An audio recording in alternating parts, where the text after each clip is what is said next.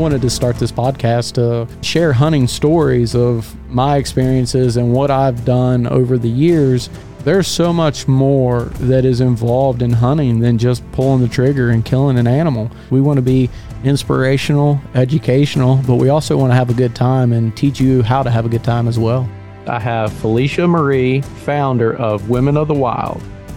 Um, I'm a mother of two boys and that was my kind of drive to get more youth in the outdoors is you know going in, on these events with school programs and hearing all these kids wanting to do stuff. Between women and youth i stay really really busy with getting kids and women out fishing hunting pretty much anything they want to do we find a journey for them. It started with casting lessons I more so did it as a fish camp style and just education. So we went over fly lessons, how to cast, how to tie, um, setting up and breaking down your poles, and just kind of the who, what, when, how of how to catch a fish. And then send them out into the river. I would make ties, but super glue was my friend.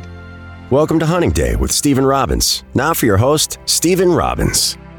All right, guys and gals, welcome back to another episode of Hunting Day. Today, I have a very special guest. I have Felicia Marie, and she is founder of Women of the Wild.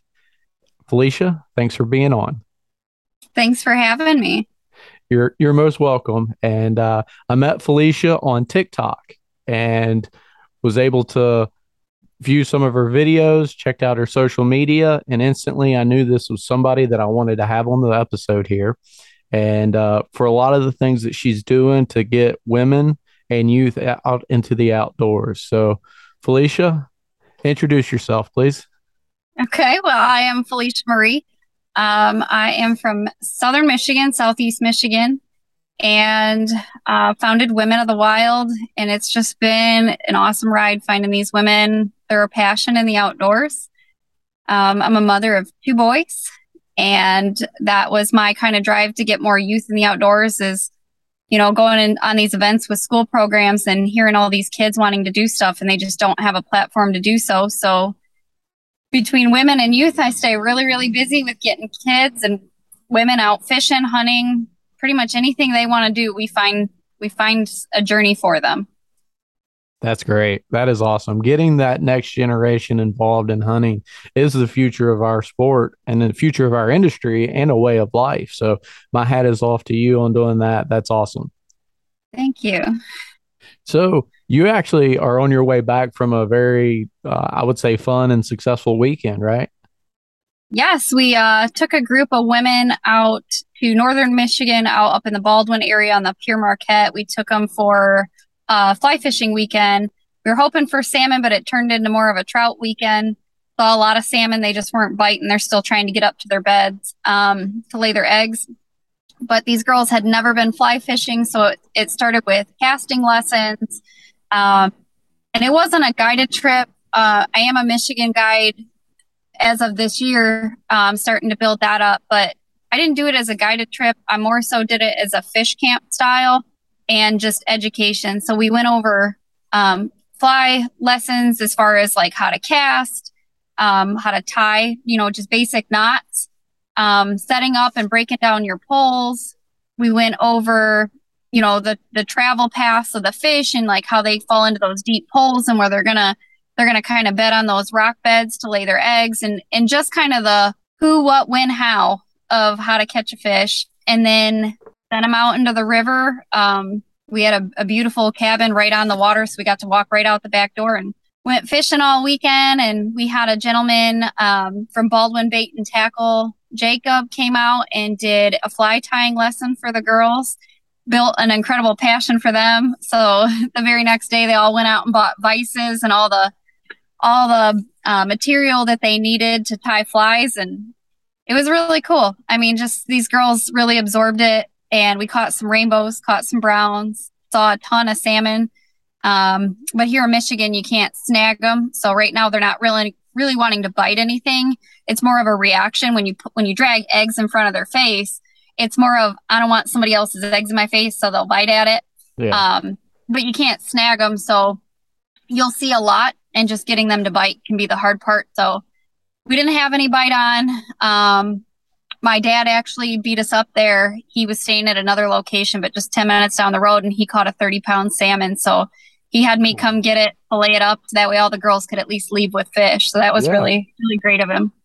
That's a 30 pound salmon. Now, is that a pretty common? Because I'm not a salmon fisherman because I'm, I'm born and raised in Virginia and I, I work in northern Pennsylvania, which is odd because a lot of people do the steelhead fishing up here. And, Mhm. uh, but I haven't, I haven't really done any type of salmon fishing. So I, I would be, um, I'm uneducated in that. So is 30 pound a, a nice salmon? Oh, it's a hog of a fish. Yeah. Nice.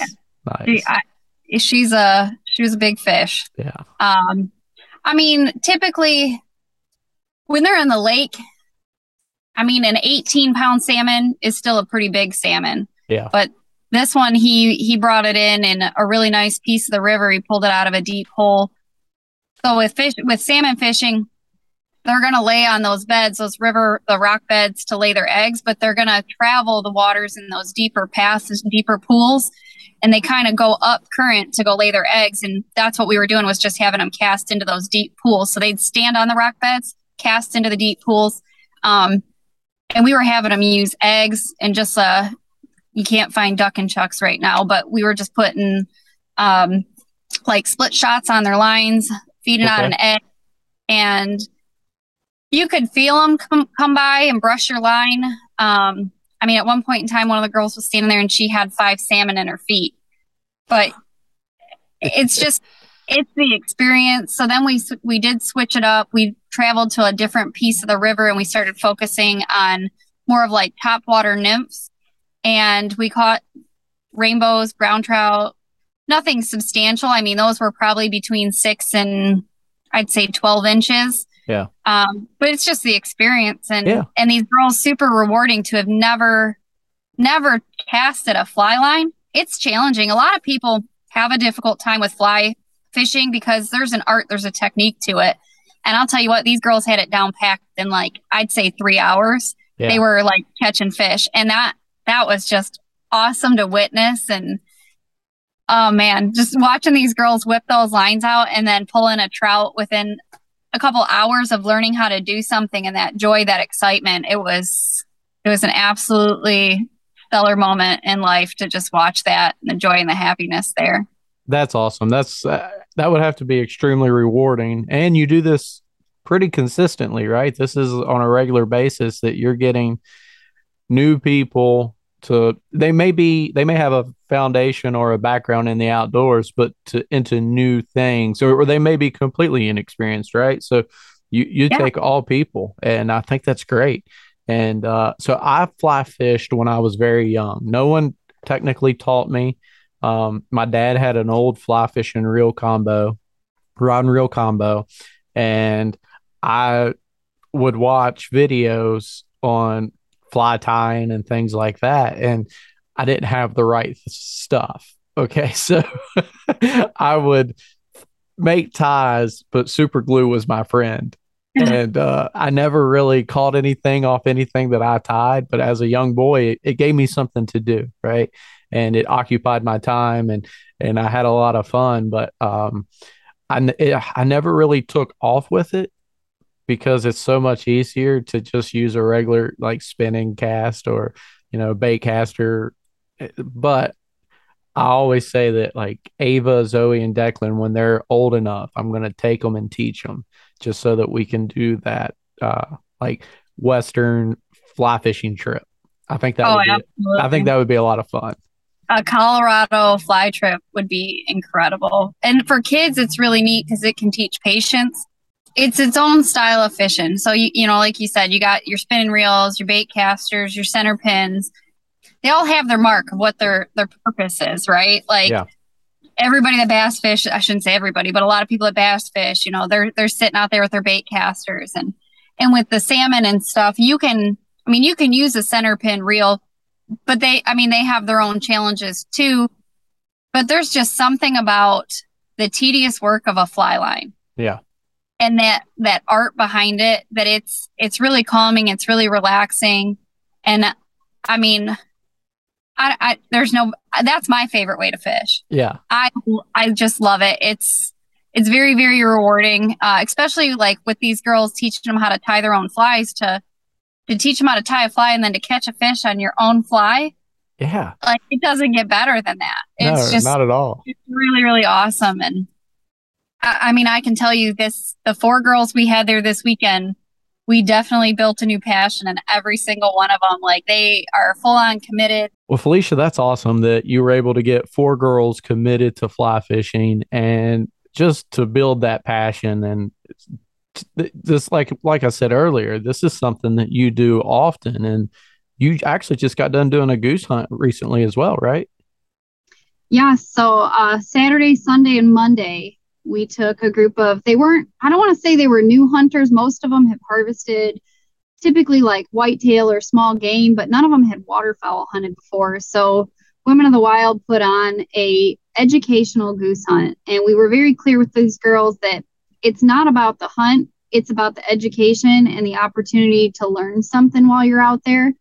Um, so we took three separate groups of girls. We took a group out uh, saturday a different group Sunday and then another group on Monday. And Monday we had a split group. We had women, youth, and a gentleman that had only been uh, it was only his third time out waterfowling, so he got his goose on Monday. But um, we don't limit it to just women, like obviously youth, but even if a man wants to get out and he wants to experience something that he's never experienced, I will never turn somebody down to getting in the outdoors. Like I'm willing to help anywhere I can typically I do that through my guide service. Um, but our, our women's goose hunt, it was really great. We taught the girls, you know, how to brush in your blinds. We talked to them about decoys and full bodies versus silhouettes and families and how to lay them out and, you know, where to leave pockets and why you're leaving pockets. We talked about the weather, the flyways, um, you know, the roost their their feeding habits, the loaf ponds. Like we went over all of that. We went over firearm safety. Uh, we went over sh- you know shooting. That way the, these girls could get an experience letting an aerial target, you know, getting an aerial target under their belt. So we practiced some of that in the field. Um, so Saturday we did it, and we were in a wheat field, and so many birds, like hundreds of birds were going o- over us, like probably one of the better early seasons as far as the count of birds. Yeah. Uh, but they short they short stopped us at like 300 yards. We were in a real big field, and uh, they just short stopped us. Can't do much about that. It was a real foggy morning, so I don't even think they ever even saw the decoys or anything. Okay. But they were they were fixed on feeding, so we went and flushed them out of there in hopes that the birds wouldn't keep going to the wrong side of the field. that afternoon just kind of came and gone, and we had a, a, a, great day with them. We took the girls out like antique shopping, and then we took them back out in the evening. Um, Sunday we we switched it up and we did a cornfield, so we were hunting over wheat, but we hid in the corn instead of using A frames. Okay. Um, and then we, you know, we talked to the girls about that, and we saw a ton of wildlife and, and built so many friendships. Like that was really awesome. And then Monday came around, and Monday was our mixed bag group where it was women, youth, and, and a couple gentlemen. And man, we we were in a wheat field again, and we laid some birds down that day. And uh, we laid pigeons. We got some pigeons, and it got to the point where it was like, all right, steel shot's too expensive. We're not wasting this on pigeons anymore, and we just focused on geese. Yeah. Um, but everybody in the group got got you know, four of them got their first goose that day. Nice.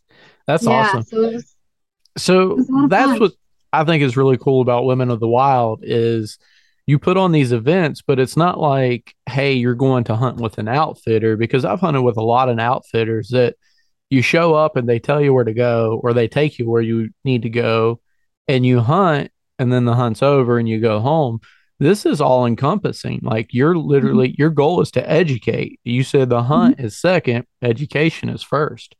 And Absolutely. I think if people get a foundation and know how to do what they want to do, we probably hold more people in the industry that way, especially new, first comers. At least that's my mm-hmm. take on it. And I think that's awesome that y'all are doing it the way you're doing it. Yeah. And for me, I look at it from so many different perspectives. Like you're helping the industry as a whole when you do it this way. because not only are you providing that experience, that passion to grow for a new person to get into it, but then you're going to have people who are going to want to book more with guides. You're going to have more people buying camel You're going to get more people buying coolers and taxidermy. Like everybody benefits from it. But at the end of the day, to feed that passion to where these people can go home and do it on their own or get a group of people and feel confident to get in the field with their friends that maybe they didn't before that's that's the true meaning and purpose to all of this is to feed that passion enough for somebody who's never done it to want to do it and invest themselves. And quite honestly, I get text messages of, you made my wife a monster because now they're into waterfowl more than their husbands are and or fishing or whatever it may be. But yeah. I mean, these girls when they when they do something, they really invest themselves and and it's really awesome to see that and to be just even be a part of it. Yeah. Oh, that's great. I, I love it. I, I absolutely love it once you get them there and you can teach them, you keep them. I think uh, so. I think like I've I've said multiple times, the way you're doing this is awesome, and I I, I love it. I absolutely love it. So it's uh, it's really it is really great, and actually, what you just said there is the whole point. And I tell this to people all the time, like, just try it. Um, you may not realize that you like something unless you give it a shot. I mean, I've had, I've actually gained clients from Instagram from them putting me down for taking an animal. Um, one of the ones that I can think of best is, you know, I I'm an avid small game. I love small game. My kids love squirrel meat, so like I make squirrel dumplings, and that's that's it for them, right? So yeah. I, I posted a photo of these squirrels, and they, I mean, our squirrels are like house cat size, some of them, they're pretty big. But I posted a photo of me holding like five or six squirrels, and uh, it was a day that I took my kids out. Uh, one of my buddies went with us, and and we went to one of his pieces of property, and we we got a, a good bag of squirrels. And I posted a photo on Instagram, and this woman was like, "You can shoot." deer and turkey and all these things but leave the cute fluffy ones alone and and to me i don't ever come back like in an attacking manner yeah. i always use education so i just explained to her you know everything needs a population management right everything. And you know the the control on farm crops and, and the damage that they do like there is an importance no matter what it is to be hunted and harvested as long as there's a population. And uh, we actually gained a client out of that. They were they it was i don't want to call it ignorance but it was just the fact that like you truly just don't know so you don't understand it and you're against it. But once you get a grasp of why you do it and you understand it it actually intrigues people to be like you know what now i want to try it and those are the people that i love the most is is giving them that flip that opportunity yeah. to understand it from a different perspective not that I have anything against people that, you know, don't want to go out and harvest their meat or something, but to me, the worst critics are the ones that eat store bought meat but won't go harvest and get mad at me for harvesting. Yeah. My family doesn't eat meat from a grocery store. So if it's on the table, either mom or boys put it put it there, you know, and that to me is the reward. Absolutely. And that's awesome. That is awesome. So you told me earlier that you went to Maryland and did a bow fishing trip. Yes. So I love going to the Potomac River, shooting snakeheads, and it's like a mixed bag down there. You got carp, gar, catfish, goldfish, snakehead, and every now and then you'll see a bowfin. But like there are five species that you can shoot there in the Potomac. Now, when you were down, did you go happen to go after any stingrays in the Chesapeake Bay? We did not. We focused solely on Hellcats. We wanted those blue cats, and we were kind of towards the end of the season. It was like, I want to say June or July of 21 that we were there. And we did a group of women, again, had never even bow fished. Like one of them is an avid bow hunter, but she had never bow fished. We had another girl who hadn't even shot bows. Um, and we went down and we did catfish and we ended up one of the girls harvesting a, a a snakehead at the end of their season. So it was absolutely awesome. And those catfish, I mean, we get catfish here, you get your channel cats and stuff, but it ain't nothing like a blue cat. Those those suckers fight hard and it's so fun.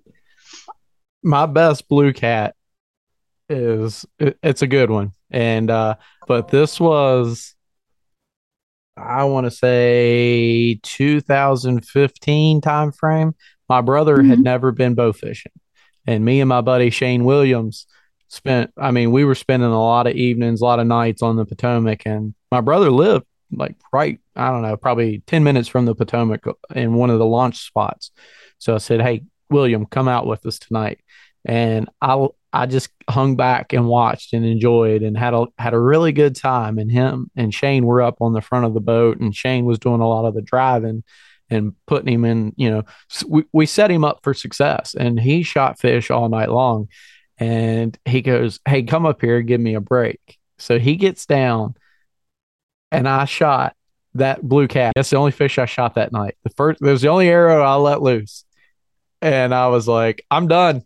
I'm done. This this was a monster. And William was like, Are you kidding me? if he would have wow. just held out for like five more minutes. but uh that the Potomac is is really awesome because all the different species that you can shoot there, but the snakehead, and I know they're an invasive species, but they're here to stay. Um, I don't think there's any eradication that's going to happen because they're it's been a lot of reporting that they do travel the Chesapeake. Um, mm-hmm. The salt content really doesn't affect them. I, mean, I guess it does to an extent, but they're traveling through all the tributaries now, and they're they're delicious. And yes, uh, how did y'all were y'all able to shoot any while you were down? Yeah, so one of the girls got like I think it was like an inch shy of the state record. Just a monster of a snakehead. Wow. Um, so we only got one, but we, I mean, we got a ton of carp, a ton of catfish, some gar, saw some goldfish. Um, but so she was from out of state and she didn't want to fly to take her, her snakehead home. And I said, well, if you're not going to take it, I'd love to take it home for the meat. And she's yeah. like, yeah, that would be great. I'd love for it to go to use. I brought it home and um, cut it up right there in the driveway, cooked it for dinner and my kids my kids actually thought it was chicken so we call it we call it dragon meat now um, but for people like i've had a lot of people because bowfin's not real good right no, no but snakehead to me is one of the better eating freshwater fish out Absolutely. there it it's... eats it eats unlike any other fish it almost has more it's not flaky like fish it's more like chicken yeah is the, the best. It's like a tuna steak, I guess, is the best way as far okay, as texture. Yeah. But it's not a real fishy fish. No, not it's at all. That, that real white meat, it's got a lot of flavor, but it's not like a fish flavor. Yeah, it's a very um, mild and, and, it just mm-hmm. very good. Yeah, so I uh deep fried it that night that I got home, and I mean it. It was still, it was it was still fresh as could be. I mean, we just got it the night prior. Um, but it was it was one of my favorite fish I think I've ever eaten. Yeah, if if I could pick three of my favorite freshwater fish, I'm gonna say walleye, crappie, and snakehead. And that's, I mean, don't get me wrong. There's a lot of other really good fish, but if I had to, if I had my rathers, I would rather have any of those three. And uh, I, I can uh, I can agree with that. Walleye, I, I really like pike, but a good brown trout. Okay. Yeah. Those are my honestly that beats a crappie for me. And maybe that's it might be more of like what you're accustomed to too, yeah. you know? Like for me, crappie's everywhere. So Okay. It's like uh, but for a brown trout, I don't get browns downstate a lot. Okay. So when I get a brown trout and that lemon and that butter and that pepper and that pan, there ain't nothing better than it. And it, maybe it's because you can't have it all the time that it's just that like delicacy that you get every once in a while. Yeah. But I can definitely agree that snakehead would make that list. Yeah.